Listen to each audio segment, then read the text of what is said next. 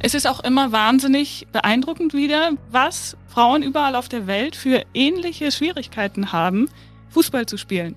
Es gibt natürlich ganz unterschiedliche Auswirkungen, aber dass sie überall, außer in Amerika vielleicht, gegen die gleichen Stereotypen ankämpfen müssen, ist immer wieder verbindend, wenn man das so erlebt. Diese Frauen betreiben Aktivismus mit dem Fußball und das ist unglaublich spannend und das motiviert uns, es ist auch einfach diese Stories zu hören, ihnen eine Plattform zu geben.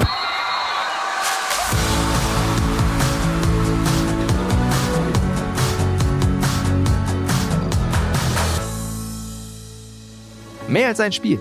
Der Podcast der DFB-Stiftungen Egidius Braun und Sepp Herberger und der DFB Kulturstiftung. Mit Düsen und Nils. Ja, hallo und herzlich willkommen mal wieder zu Mehr als ein Spiel. Schön, dass ihr dabei seid. Wir sprechen heute mit zwei Frauen von Discover Football, einer Organisation, einem Fußballturnier, einem Fußballfestival, das sich an Frauen und Frauenteams richtet in Ländern, wo Frauen noch immer stark diskriminiert werden. Am 3. bis 9. August ist das Ganze in Berlin. Vom 5. bis 8. August ist der öffentliche Teil. Da könnt ihr auch sehr gerne als ZuschauerInnen vorbeikommen. Und ja, ich bin hier gerade in Mannheim in einem kleinen Tonstudio mit Marlene. Düsen ist gerade in Berlin und zeichnet da mit Johanna von Discover Football auf. Mehr als ein Spiel, das wisst ihr ja, ist ein Podcast, der sich mit dem Fußball außerhalb des Platzes auseinandersetzt der die Szenen einfängt, die die Stadionkamera vielleicht nicht unbedingt abdeckt, der die Kultur im Fußball immer zum Thema hat. Und darum soll es auch heute wieder gehen. Richtig, Düsen? Ganz genau. Und ich freue mich sehr, dass wir heute Marlene dabei haben, die Gründerin von Discover Football und äh, die Projektmanagerin Johanna. Und ich bin sehr gespannt, äh, natürlich auf eure Entstehungsgeschichte. Das ist in der Tat was ganz Besonderes. Ihr wart die erste Mannschaft außerhalb, die gegen eine iranische Frauennationalmannschaft gespielt hat. Und aus diesem Film heraus ist eure Initiative entstanden. Da sehe ich so viel Parallelen auch zu Havar. Und ich finde das sehr spannend, dem mal auf den Grund zu gehen, äh, was die Herausforderungen waren und wo ihr inzwischen steht und wo ihr vor allem hin wollt. Herzlich willkommen. Danke. Genau. Und äh, das Besondere ist an diesem Turnier, dass aber nicht die einzelnen Nationen gegeneinander spielen, sondern dass in gemischten Teams die Nationen untereinander zusammenspielen und dann ja gemeinsam einfach Spaß am Fußball haben und äh, sich untereinander vernetzen können, miteinander schnacken können. Das sage ich so aus meiner Außensicht, aber viel besser können das eben die beiden beschreiben, äh, Marlene und Johanna. Darauf wollen wir auch gleich eingehen, aber natürlich müssen wir als erstes wie immer unsere Frage stellen, mit der wir immer unseren Podcast beginnen. Vielleicht direkt an dich, Marlene. Warum ist Fußball mehr als ein Spiel? Fußball ist mehr als ein Spiel, weil man durch den Fußball Freundschaften knüpfen kann. Und in meiner ganzen Kindheit bin ich total verblendet vielleicht aufgewachsen, was den Fußball angeht. Wie ernsthaft es ist, habe ich erst in meinen Zwanzigern oder so gelernt. Wir haben immer bei Familienfesten ein großes Fußballspiel gespielt. Alle Generationen, alle Geschlechter. Und es war einfach immer ein Fest. Ich finde schön, wie du sagst, ich, ich war verblendet. Ich habe gar nicht gesehen, dass es überhaupt äh, irgendwie Ernsthaftigkeit oder so haben kann. Fußball hat für dich ja auch insofern eine besondere Rolle gespielt, als dass du ja ganz, ganz unstet aufgewachsen bist. Ne? Du bist in Jerusalem aufgewachsen, in Los Angeles, später dann in Heidelberg und du sagst gleich als allererstes, Fußball war ein Mittel, Freundschaften zu schließen. War das so, dass das Fußball dir immer geholfen hat, anzukommen an den Orten? Ja, also angefangen habe ich tatsächlich in Jerusalem. 1990 war das, während der WM. Und dadurch war es gleich auf zwei Ebenen. Wir haben nachmittags mit den Kindern in der Nachbarschaft gespielt, mit denen wir nicht reden konnten und wurden für die WM-Spiele in die anderen Haushalte eingeladen und dadurch war es gleich so ein doppeltes Kennenlernen. Dann ist Deutschland noch Weltmeister geworden. Ja. Das heißt, ihr wart auf die Helden auf den Straßen? Ja, auf jeden Fall haben sich alle mit uns gefreut. Beim Finale waren wir wieder zurück in Deutschland und dann sind wir in den Verein gegangen. Und weil ich eine Zwillingsschwester habe, war ich nie das einzige Mädchen. Mhm. Mit deiner Zwillingsschwester Valerie hast du ja auch dann äh, zusammen gearbeitet, habt ihr ja zusammen äh, Discover Football gegründet und auch dieses, dieses Fußballspiel, was Düsen eben schon angesprochen hat, organisiert gegen den Iran damals, zu dem auch ein Film erschienen ist, Football Undercover. Aber wie kam das denn, dass ihr überhaupt in diesen verschiedenen äh, Ländern, in diesen verschiedenen äh, Städten aufgewachsen seid? Weil unsere Eltern Professoren sind und an den unterschiedlichen Unis waren oder halt forschungsfrei hatten und dann sich woanders hin einladen gelassen haben. Also das kam einfach so. Und dann hatten die auch noch eine Fernbeziehung. Die wohnen erst wieder zusammen, seit wir Kinder aus dem Haus sind. Okay. Aber wir haben noch eine dritte Schwester, die war auch bei dem Iran-Spiel ganz wichtig dabei. Also ein Familienprojekt, ähnlich wie ja auch bei dir, Düsen, ne? Ja, das stimmt. Das ist total äh, interessant. Also ich kriege gerade echt so ein bisschen Herzklopfen, weil ich so viele Parallelen sehe, Marlene. Und ich finde das sehr, sehr spannend, was du erzählst und vor allem, dass du das auch mit deinen Schwestern gemacht hast. Weil ich auch einen Verein gegründet habe, gemeinsam mit meinen Schwestern, aufgrund des Völkermords an meiner Religionsgemeinschaft. Und bei mir war auch zuerst der Film tatsächlich. Und als dieser Film dann ja fertig war, war für uns klar, wir müssen eine Institution, ein Gefäß gründen, wo wir die Möglichkeit haben, über diesen Film hinaus in die Verbindung zu gehen und in Projekte. Und Marlene, nimm uns doch mal mit auf diese Reise, weil ich glaube, das, was für dich wahrscheinlich selbstverständlich ist, ist für ganz viele Menschen außerhalb außergewöhnlich. Wie kam es überhaupt zu der Idee, in den Iran zu reisen und da ein Fußballspiel zu organisieren? Ja, also zu der Idee kam es, weil wir in Berlin in einem Fußballteam gespielt haben. Also das war offiziell türkisch, aber da haben Griechinnen drin gespielt und ganz viele Nationen. Und dann gab es einen Kurzfilmwettbewerb im Rahmen der Berlinale zum Thema Fußball und Kultur. Und da haben wir gedacht, ah, da machen wir mal einen Film über uns. Der wurde dann auch genommen. Und in diesem ganzen Blog gab es nur einen einzigen anderen Film über Frauenfußball. Und da war eine Iranerin, die Kapitänin der Nationalmannschaft oder des Nationalteams. Das ist eigentlich Mannschaft kein guter Ausdruck für ein Frauenteam. Und die hat auf der Straße gespielt, weil sie eben, wie wir dann vom Regisseur danach gehört haben, zwar trainieren können, aber nicht spielen können. Und es war nicht das erste Spiel in Iran, sondern es war das erste Spiel nach der Islamischen Revolution. Vorher hatten die nämlich ein Nationalteam und haben auch gegen Italien zum Beispiel gespielt. Aber seit der Islamischen Revolution. Die waren 1979? Ja. Also schon ein paar Jährchen her auf jeden Fall. Seitdem hat es kein Spiel mehr gegeben. Genau, und erst war ja auch Krieg, dann war erstmal Frauenfußball nicht das Wichtigste. Aber hat sich halt langsam trotzdem wieder entwickelt. Und wir sind da relativ naiv hingefahren erstmal und haben gedacht, naja, wir können ja mal gucken, ob die mit uns spielen wollen. Und dann, als wir die, das Team kennengelernt haben, die Spielerin, da haben wir gedacht, wir müssen das machen. Also tatsächlich, ich weiß nicht, warum wir die Einzigen waren, aber wir waren die ersten ausländischen Spielerinnen, die die kennengelernt haben und die waren so überglücklich. Und dann dachten wir, für die, das muss klappen. Und es war dann aber ein langer Weg, dass es geklappt hat. Ne? Es war, war viel hin und her. Ihr habt keine Visa gekriegt anfangs und so weiter. Ja, genau. Das war ein Kräftemessen zwischen der Botschaft in Berlin und dem iranischen Fußballverband, der wollte unbedingt, dass das Spiel stattfindet. Die Botschaft wollte es auf keinen Fall. Wir sind ohne Visa geflogen und haben die dann vom iranischen Fußballverband am Flughafen gekriegt. Also noch im Flugzeug wussten wir nicht, ob es klappt. Wie mutig. ja, ja, total. Wie war dieses Spiel dann selber? Ich habe die Bilder gesehen. Also es waren keine Männer im Stadion zugelassen und ihr habt komplett mit langen Hosen gespielt. Ihr habt äh, mit Kopftuch gespielt. Wie hat sich das angefühlt? Also, dass keine Männer im Stadion war. Männerstimmen sind ja lauter und tiefer als Frauenstimmen. Diese Fangesänge im Publikum waren einfach ganz anders als sonst, weil es viel höher war. Und dann ist natürlich in Iran, normalerweise sind keine Frauen im Stadion erlaubt, an dem Tag waren keine Männer erlaubt. Das war so eine krasse Atmosphäre, weil einfach, wir durften ja gar nichts erzählen und wir haben selber erst am Tag vorher mitgekriegt, wann es stattfindet. Und dass, obwohl es so geheim gehalten wurde, so viele doch davon mitgekriegt haben und dass das Stadion ziemlich voll war und dass sie sich so gefreut haben. Und dann haben, sind wir zur FIFA Fair Play Hymne eingelaufen. Es war einfach so ein krasser Moment und so eine Frauenermächtigung, dass als wir zurückkamen, dann haben wir uns gleich daran gemacht, das Rückspiel zu organisieren. Und das wurde dann tatsächlich im letzten Moment abgesagt. Und zwar waren die Spielerinnen schon am Flughafen und konnten aus technischen Problemen. In ähm, Anführungszeichen, die ja, du hier gerade machst. das Land nicht verlassen. Also es war wahnsinnig traurig. Dass es nicht geklappt hat, mussten wir uns richtig erholen von. Und dann haben wir gedacht, jetzt als der mit dem Film gab es auch ganz viele Zeitungsartikel darüber. Jetzt haben wir die Aufmerksamkeit und auch Geld. Ich meine, vorher, das haben wir alles privat finanziert. Das müssen wir nutzen. Und dann gleich ein Festival, dass wenn ein Team nicht kommen kann, dass dann immer noch ein Turnier stattfinden kann und so weiter. Marlene, du hast ja gerade beschrieben, was das auch für ein Gefühl war. Und ich habe auch so rausgehört, dass das ja vor allem für die Frauen ganz, ganz wichtig war. Also auch für die Frauen der iranischen Mannschaft. Und dass sich das ja auch wie ein Lauffeuer herumgesprochen hatte und dass das ja auch ein Akt war, vielleicht im erweiterten Sinne auch für das Recht der Frauen auf Selbstbestimmung auf der einen Seite und trotzdem die Frage, gab es trotzdem auch Kritik dahingehend, dass ihr euch ja auch an bestimmte Bedingungen halten musstet, dass ihr da im Kopftuch spielen musstet, dass ihr lange Hosen tragen musstet.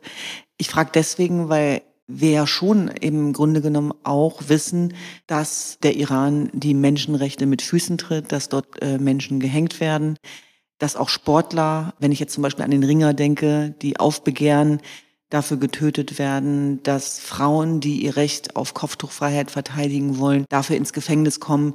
Waren das, sage ich mal, Gedanken, die zumindest eine Rolle gespielt haben? Oder hast du versucht, das alles so ein bisschen von dir wegzuhalten und dich nur aufs Spiel zu konzentrieren? Beschreib uns das mal. Naja, das wurde ich viel gefragt. Und ich habe mir das ganz einfach gemacht. Also ich habe gesagt, wir tragen das Kopftuch aus Solidarität und das Kopftuch ist nicht nur ein religiöses Symbol. Ich meine, meine Großmutter zum Beispiel hat auch ein Kopftuch getragen und die war Theologin. Und dann auch, ich habe Film studiert und dann im Filmgeschichtsunterricht haben einfach in den 50er Jahren überall in Russland, in Amerika, überall haben Frauen Kopftuch getragen.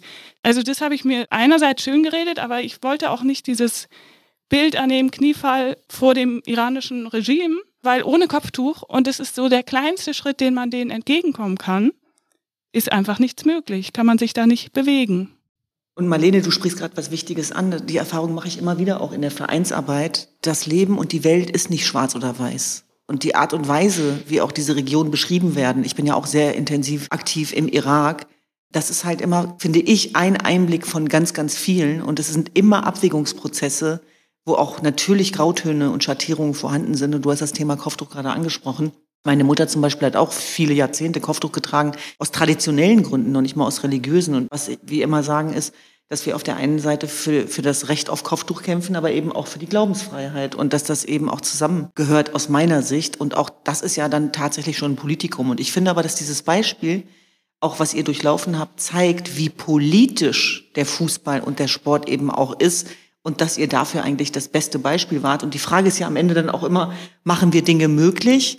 Oder scheitern wir eben dann eben schon auch an ideologischen Herausforderungen? Aber nichtsdestotrotz glaube ich eben auch, dass es wichtig ist, das Ganze Bild zumindest auch zu besprechen und zu diskutieren. Ja, da will ich nochmal sagen, dass es für uns Deutsche deutlich einfacher war, das Kopftuch anzulegen oder aufzuziehen, als für die, die sich innerhalb ihrer eigenen Familie gegen das Kopftuch gestellt haben und dann plötzlich, nur weil sie nach Iran fliegen, das Kopftuch tragen müssen.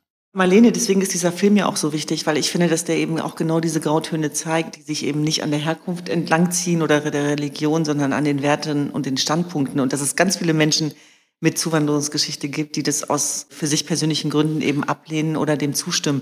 Marlene, ich kann mir vorstellen, dass das ein ganz schönes Damoklesschwert war, was da über euch geschwebt ist. Wie bist du denn mit diesen Ängsten umgegangen, wenn die da waren und aber auch mit den Widerständen? Also was war so das Schlimmste, was euch in der Zeit widerfahren ist? Weil ich weiß aus eigener Erfahrung, dass wenn man als Frauen in diesen Männerdomänen ja auftaucht, dass das nicht immer nur lustig ist.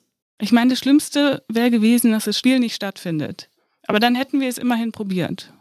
Eine andere schlimme Sache, die wahrscheinlich noch schlimmer ist, wäre, dass die Iraner unter uns und die Iranerinnen ins Gefängnis gekommen wären.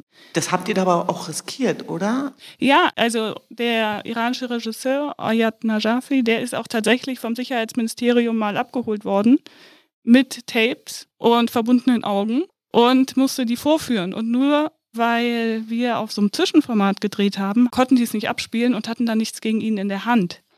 Und wir haben offiziell die ganze Zeit einen Film über das Spiel gemacht und uns total auf den Fußballplatz konzentriert, aber auch, wir durften keine Interviews machen.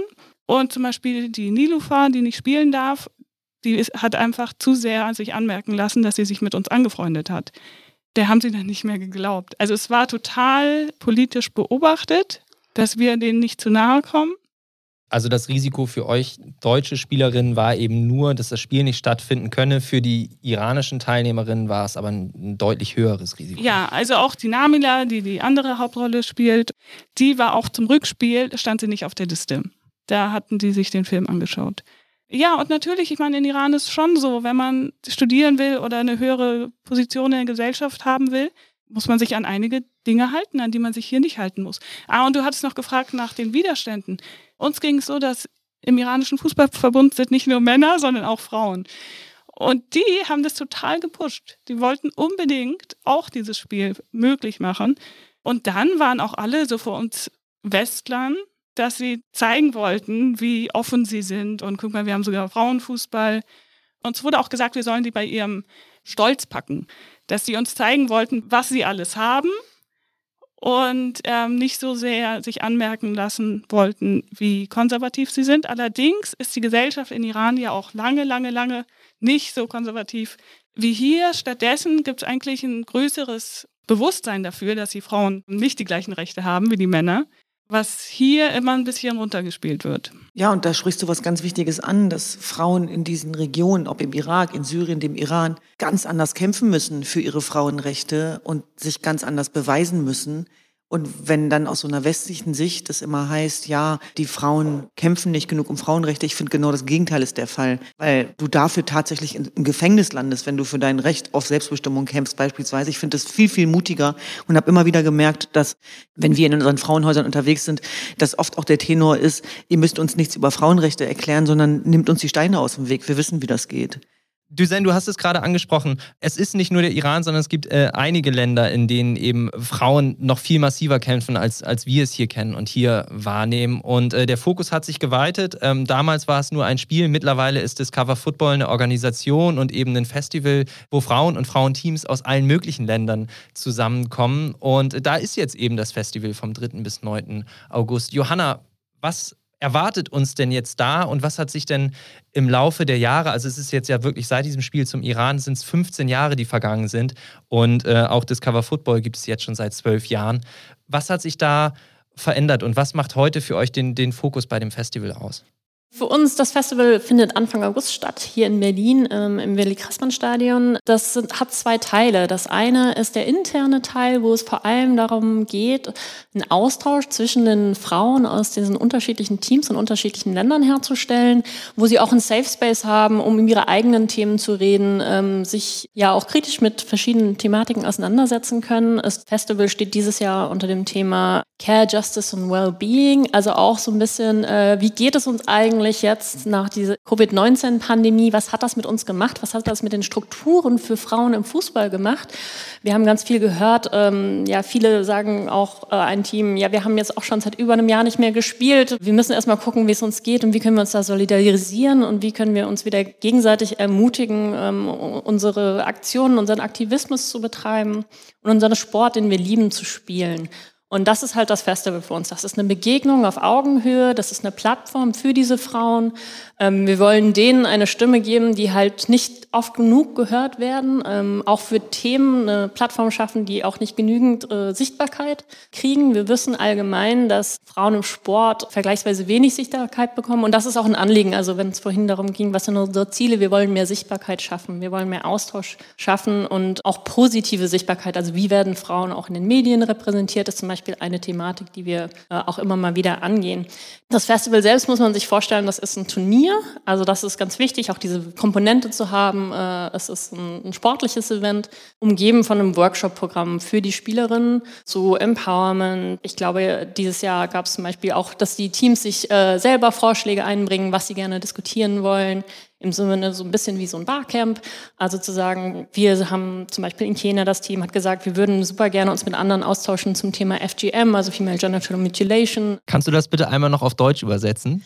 Ja, Genitalverstümmelung von Frauen weil auch viele Teams, die in der Vergangenheit unsere Festivals besucht haben, beschäftigen sich mit dem Fußball äh, zu sozialen Themen. Da haben wir eine ganze Bandbreite an, an Aktivismus auch gesehen und das hat uns, glaube ich, auch in den letzten Jahren einfach ungemein bereichert, dort zu wissen, wo der Schuh drückt, wie kann man den Fußball vielseitig benutzen und wie kann er irgendwie die Gesellschaft verändern. Und du hattest vorhin gesagt, auch äh, Fußball ist politisch und das genau sehen wir. Also diese Frauen betreiben Aktivismus mit dem Fußball und das ist unglaublich spannend und das motiviert uns, es ist auch einfach diese Stories zu hören, ihnen eine Plattform zu geben und ähm, man geht einfach mit unglaublich viel Energie und Empowerment und Kraft aus diesen Festivals raus. Also da, da kommen diese Zoom-Elemente, mit denen wir uns halt äh, jetzt leider auch schon sehr lange alle beschäftigen, nicht dran an, als so eine Begegnung von Person zu Person etwas gemeinsam zu erleben. Es ist auch immer wahnsinnig beeindruckend wieder, was Frauen überall auf der Welt für ähnliche Schwierigkeiten haben, Fußball zu spielen. Es gibt natürlich ganz unterschiedliche Auswirkungen, aber dass sie überall, außer in Amerika vielleicht, gegen die gleichen Stereotypen ankämpfen müssen, ist immer wieder verbindend, wenn man das so erlebt. Das finde ich total interessant, weil ihr beschreibt den Fußball ja auch als ein Medium für euch, um darüber zusammenzukommen und über die verschiedenen Themen zu sprechen. Und ich glaube, da kann der Fußball sehr gut sein. Das könnt ihr vielleicht auch nochmal äh, beschreiben, was, was die Vorteile eben des Fußballs sind da. Gleichzeitig sehe ich total die Nachteile, weil es eben eine totale Männerdomäne ist. Und Johanna, du hast ja auch eine Studie gemacht zu Frauen in Führungsebenen in, im Fußball. Und äh, ich glaube, 93 Prozent aller Präsidenten beziehungsweise PräsidentInnen im Fußball sind Männer. Insofern äh, ja, sind es fast nur Präsidenten und auch in unteren Führungsgremien, glaube ich, 78 Prozent Männer. Also einerseits wahrscheinlich ein gutes Medium, andererseits total männerdominiert, sodass da vielleicht nochmal deutlich mehr Widerstände eben sind. Was sind denn da die Vor- und Nachteile für euch, Johanna? Ja, also mit dem Fußball in vielerorts werden Geschlechterrollen, Geschlechternormen ähm, aufgebrochen, herausgefordert. Ich glaube, dass der Fußball auch eine Kraft ausstrahlen kann, weil er eben der populärste Sport der Welt ist. Und ich hatte mich neulich mit einer Freundin unterhalten, die Journalistin ist, eigentlich mit dem Fußball nichts am Tut hatte, aber totaler Megan Rapinoe-Fan ist, weil sie sich einsetzt mit dem Fußball. Und ich denke mir, wie viele Menschen können wir darüber hinaus noch erreichen? Was können wir für andere Sportarten, für Frauen in der Gesellschaft insgesamt mit diesem Sport erreichen?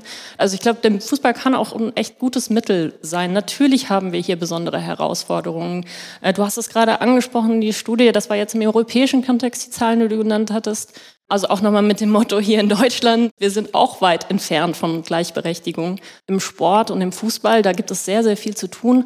Und was wir in dieser Studie vor allem nochmal Sichtbarkeit für schaffen wollten, ist, es wird oft gesagt, ja, Frauen interessieren sich vielleicht nicht für dieses Thema oder für die Leadership-Personen oder sie haben nicht so viel Erfahrung oder sind nicht so motiviert, sondern wir haben halt echt gesehen, wir haben Frauen interviewt aus verschiedensten Ländern in Europa und ganz klar gesehen, es sind die Verhältnisse, das Umwelt, was nicht ausreichend unterstützen ist, damit Frauen in diese Position hineinkommen, aber auch dort bleiben und sich entfalten können.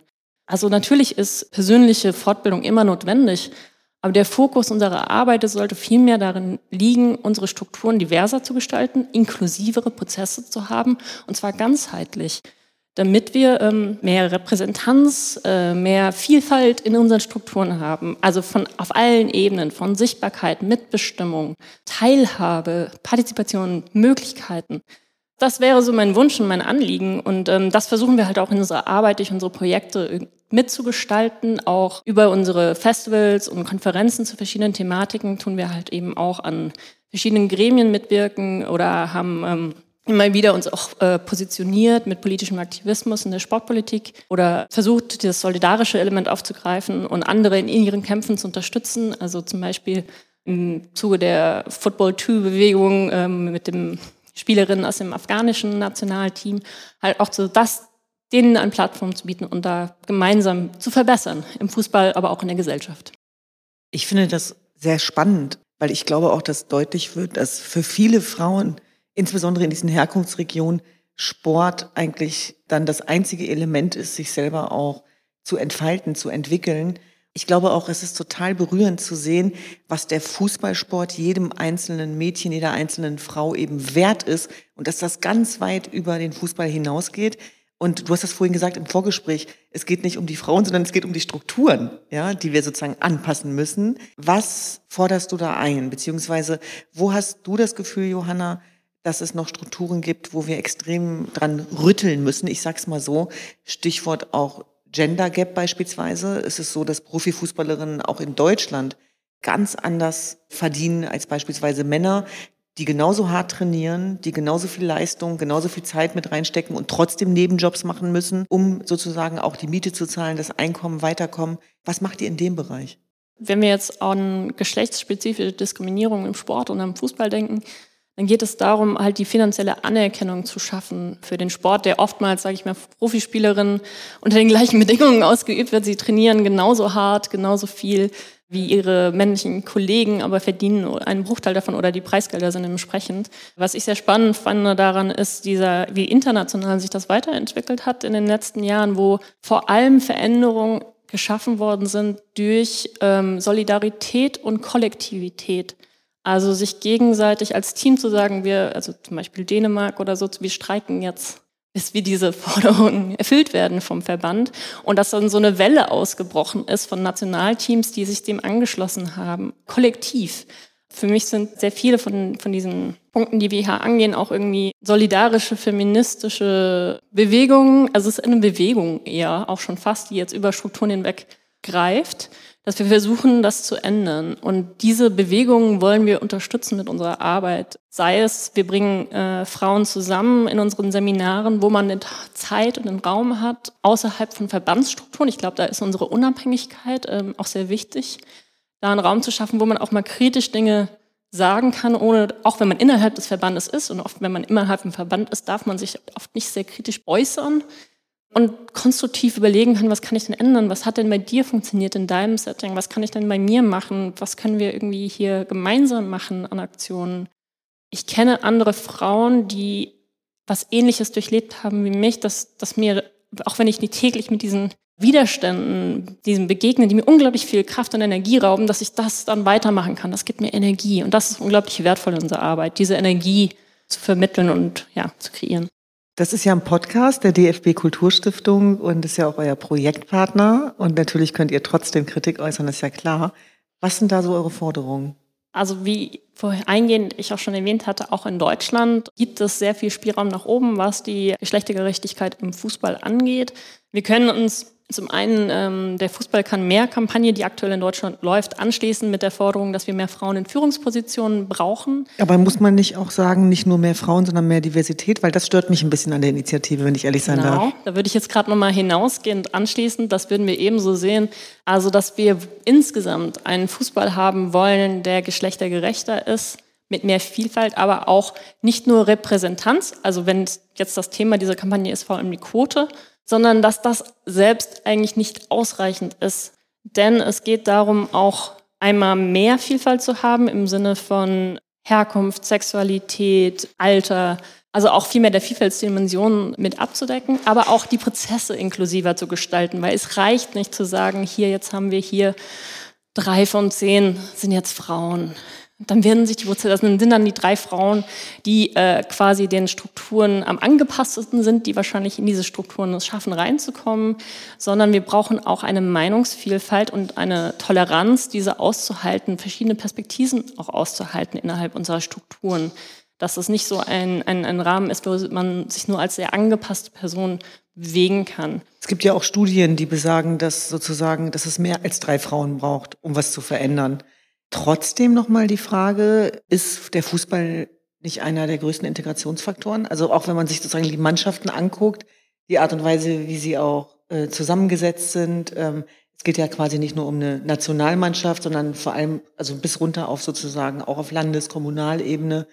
Oder ist das ein Unterschied im Gegensatz zu den Strukturen? Also das war ja unser Ausgangspunkt. Der Fußball kann ungemein verbindend sein, wenn er unter den richtigen Rahmenbedingungen eingesetzt wird.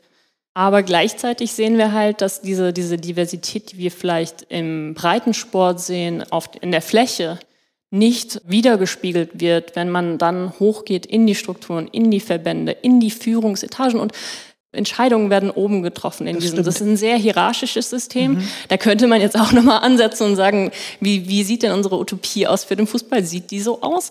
Könnten wir auch anders denken? Könnten wir mehr mit flacheren Hierarchien arbeiten, mit Vertical Leadership? Dazu hatten wir uns auch nochmal beschäftigt in unserem Training diesen Sommer. Also ich würde mich freuen, wenn wir vielleicht da auch nochmal einfach äh, breiter denken könnten und uns auf neue Wege einlassen würden was ich ganz interessant fand, wir haben die vorletzte Folge mit Philipp Lahm und Celia Sasic gemacht, die gerade eine Doppelspitze sind bei der Organisation ähm, der Europameisterschaft 2024 hier in Deutschland. Und äh, Celia Sasic, die ja auch eine unserer erfolgreichsten Nationalspielerinnen oder überhaupt Fußballspielerinnen, die wir in Deutschland haben, je war, die hat über ihre Vorbilder gesprochen. Und äh, sie sagte damals, als sie auf den Platz gegangen ist, da waren das eben Luis Figo und, und äh, Zinedine Zidane, zu denen sie äh, aufgeschaut hat. Und ähm, weibliche Vorbilder gab es damals gar nicht. Man hat halt äh, den Männern hinterhergeschaut und wollte mit denen zusammenspielen. Frauen fanden gar nicht statt. In der Form. Heute ist es so, du hast es angesprochen. Megan Rapinoe ist nicht nur eine fantastische Fußballerin, sondern auch so eine Galionsfigur, die beste Fußballerin, die die USA zurzeit hat, äh, die sich auch politisch sehr engagiert und äh, du schüttelst ein bisschen die, den Kopf. Ist sie nicht die beste Fußballerin, die die USA zurzeit hat? Ich glaube, sie ist definitiv die am politisch aktivsten, aber ähm, aktuelle Form ist dann immer eine andere Frage. okay, anderes Thema, da kannst du ja vielleicht gleich nochmal drauf eingehen. Aber genau, sie ist sehr politisch, sie hat sich sehr aktiv gegen äh, Donald Trump gestellt. Es gibt auch mittlerweile Vorbilder in Deutschland, Melanie Leupolz äh, zum Beispiel, ähm, die eine fantastische Fußballerin ist, die jetzt äh, bei Chelsea spielt.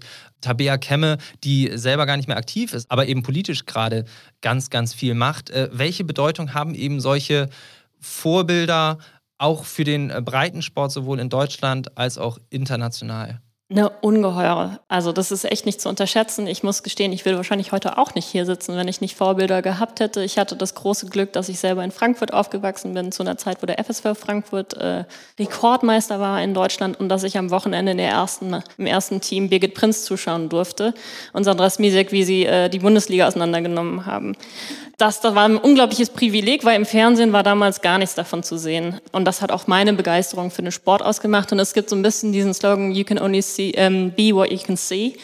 Gerade für Mädchen und junge Frauen ist es wichtig, Vorbilder zu haben. Und wir wissen auch aus der Wissenschaft, dass Vorbilder eigentlich auch oft die sind, die irgendwie einen ähnlichen Weg gegangen sind, ähnliche Hintergründe haben, weswegen auch wieder dieses Thema Vielfalt so unglaublich wichtig ist. Äh, ich bin auch aktiv in einem Verein, äh, der Fußballprojekte ähm, führen mit äh, Menschen mit Fluchterfahrung macht. Und auch da ist es so unglaublich wichtig. Ähm, Wie heißt der Verein? Champions ohne Grenzen. Da ist es unglaublich wichtig, dass wir irgendwie Trainerinnen haben für unsere Mädchen, die auch selber diese Perspektive mitbringen, auch um das so äh, zu zeigen, das kann auch ich irgendwann sein.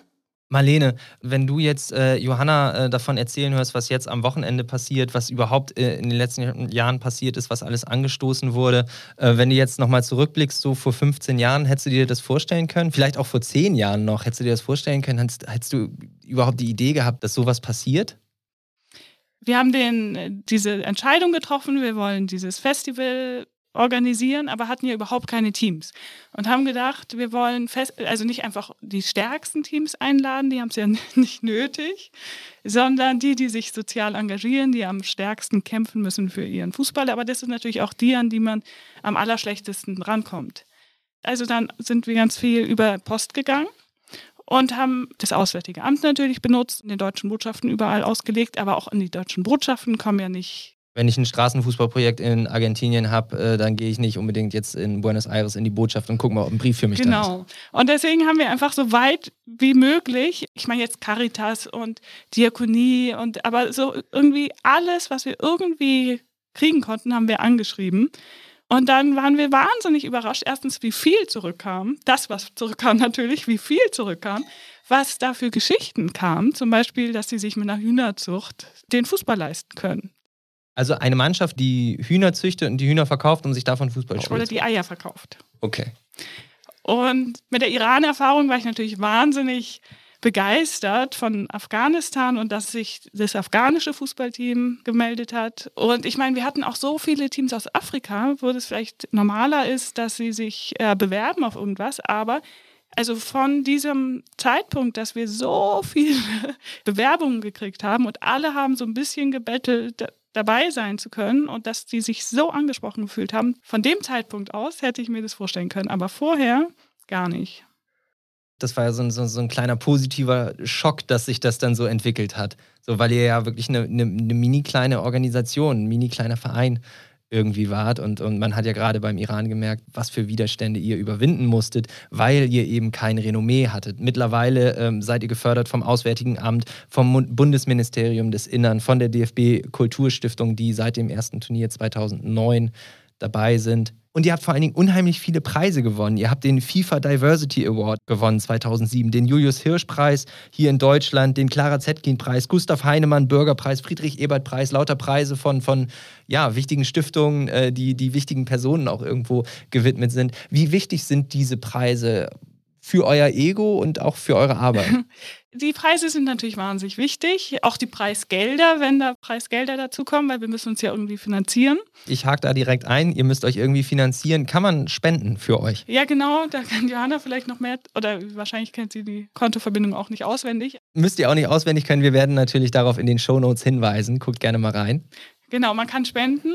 Und ich meine, diese ganzen Preise, jetzt hast du ein paar aufgezählt, die überzeugen natürlich. Also jetzt für, wenn wir die auf die Webseite stellen oder hinter unsere Filme stellen oder so, weiß man, ah, das ist wahrscheinlich ein interessantes Projekt. Gucke ich mir mal an. Darf ich dazu auch noch mal eine Frage stellen, Marlene? Ich weiß aus eigener Erfahrung, dass das echt nicht einfach ist, einen Verein zu gründen. Und dahin zu kommen, wo ihr heute seid, also wirklich Chapeau, dass ihr jetzt gefördert werdet auf Bundesebene vom DFB, dass ihr diese Preise bekommen habt. Aber ich kann mir vorstellen, dass der Anfang alles andere als einfach war und dass man sich da auch noch ganz anders beweisen musste. Kannst du uns darüber was erzählen? Wo du glaubst, wo auch dann der Gamechanger war?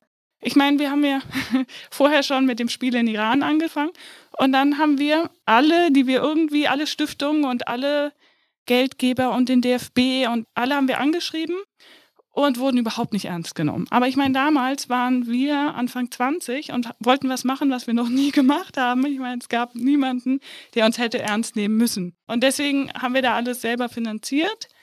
Das hat dann schon mal geklappt. Und dann waren wir natürlich auch nicht ganz alleine, sondern ich meine, um einen Verein zu gründen, braucht man sieben Mitglieder. Wir waren auch lange Zeit zu siebt und haben jetzt aber auch das Glück, dass sich immer wieder neue Mitglieder finden. Also jetzt von den Gründerinnen ist keine mehr richtig aktiv.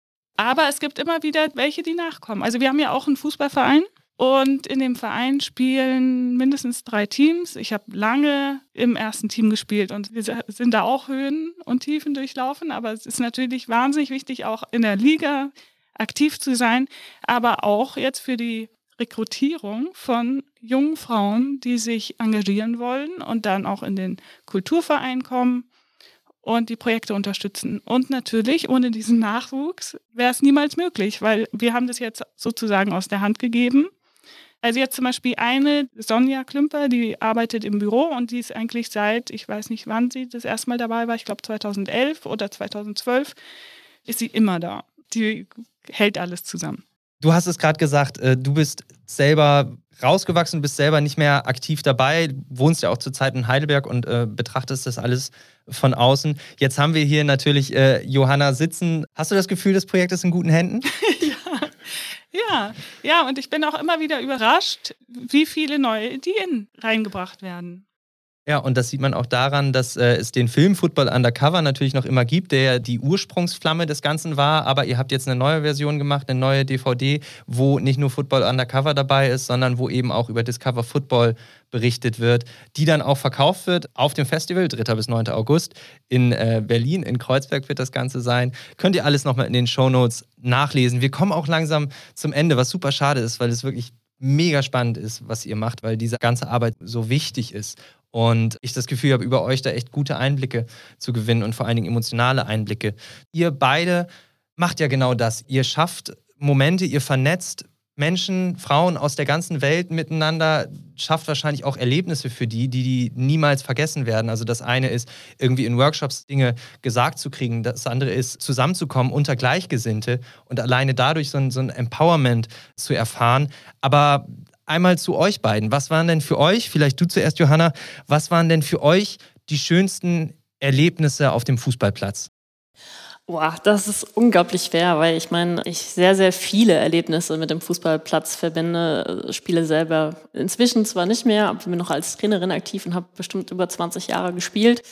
Ein Moment war, Marlene hat das erwähnt, 2010 das erste Festival, als wir in unserem Projektbüro nebenan saßen und runtergeguckt haben und um die Ecke dann so ein, ein, ein Auto fuhr mit dem Zelt und dann lauter Handwerker raussprangen und angefangen haben, unser Zelt aufzubauen, wo ich dachte, Das war so eine Idee, die ist irgendwie äh, utopisch gewesen und auf einmal äh, realisiert sie sich vor unseren Augen. Und dann, als dann das Team aus Österreich mit dem kleinen roten Pkw auch ankam, mit der FC heißer Leberkäsefahne schwingend, was einfach surreal war. Und es war so, das war so ein, ja, ein kollektives Erfolgserlebnis und hat dann irgendwie, wie, wie Marlene gesagt hat, danach konnte man sich sehr viele Dinge vorstellen, weil man irgendwie was gemeinsam auf die Beine gestellt hatte. Marlene, was war für dich der schönste Moment, den du mit dem Fußball verbindest?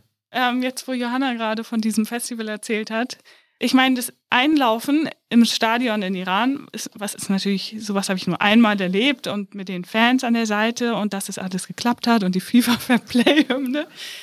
Und das afghanische Team, wir hatten da so ein Zelt aufgebaut neben dem Fußballplatz, wo die gefrühstückt haben, weil wir, wir konnten uns das Frühstück im Hotel nicht leisten. Deswegen haben wir selber Frühstück gemacht, sind morgens um fünf oder so schon Brötchen holen gegangen. Und dann, als das afghanische Team da saß und gefrühstückt hat, das war einfach nur schön. Das sind echt so die kleinen Dinge, ne? Das merkt man. Das sind die kleinen Dinge, die wirklich auch so das Glück entfalten. Ich möchte mich ganz doll bedanken. Ich fand es so spannend. Ich finde es so unglaublich beeindruckend, was ihr alles macht, auch in tagtäglicher Kernerarbeit, aber letztlich auch an großen Themen rüttelt dabei, vor allem auch strukturellen. Und dass auch sozusagen der Einsatz um Frauen- und Freiheitsrechte vor allem im Kleinkleinen, im tagtäglichen, im Austausch beginnt und wünsche euch dafür alles Gute und bin, bin sehr, sehr stolz, dass wir euch in unserem Podcast dabei haben durften. Danke. Ja, vielen, vielen Dank und äh, viel Erfolg bei eurer Arbeit. Vielen Dank, dass ihr die Zeit für uns hattet. Und ich finde es total schade, dass ich selber nicht da sein kann. Ich bin leider nicht im Land jetzt Anfang August. Aber umso mehr hoffe ich dann, dass ich dann äh, beim nächsten Mal, dann wahrscheinlich in zwei Jahren dabei sein kann. Also nochmal vielen Dank, Mandene, vielen Dank, Johanna und bis bald hoffentlich. Ja, vielen Dank. Danke. Ja, das war's schon wieder. Mehr als ein Spiel. Heute mit Marlene Assmann Juarey und Johanna Small von Discover Football. Wirklich wahnsinnig interessant, was die beiden erzählt haben. Und das klingt wirklich nach einem schönen, schönen Festival. Danke natürlich auch an meine liebe Kollegin Düsen Tecker. Mein Name ist Nils Stratmann. Und wenn ihr selber Lust habt, vorbeizuschauen bei Discover Football, dann macht das doch. Vom 5. bis 8. August sind die öffentlichen Tage. Da könnt ihr sehr, sehr gerne mal im Willi Kressmann Stadion in Berlin-Kreuzberg vorbeigehen. Und ansonsten Abonniert unseren Podcast natürlich sehr, sehr gerne. Wir haben schon neben der Folge heute einige sehr, sehr schöne Folgen gemacht. Die letzte Folge mit Toni Schumacher war für mich eine sehr, sehr schöne, für mich vielleicht die lustigste, die wir bisher gemacht haben. Und die nächste Folge, da freue ich mich auch ganz besonders drauf. Die wird sein äh, mit Ray Garvey und Robin Gosens. Wir werden über die Träumen lohnt sich Stiftung von Robin Gosens sprechen. Da freue ich mich ganz besonders drauf.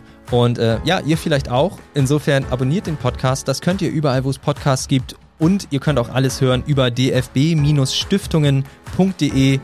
Macht euch erstmal eine gute Zeit und einen schönen Sommer. Tschüss.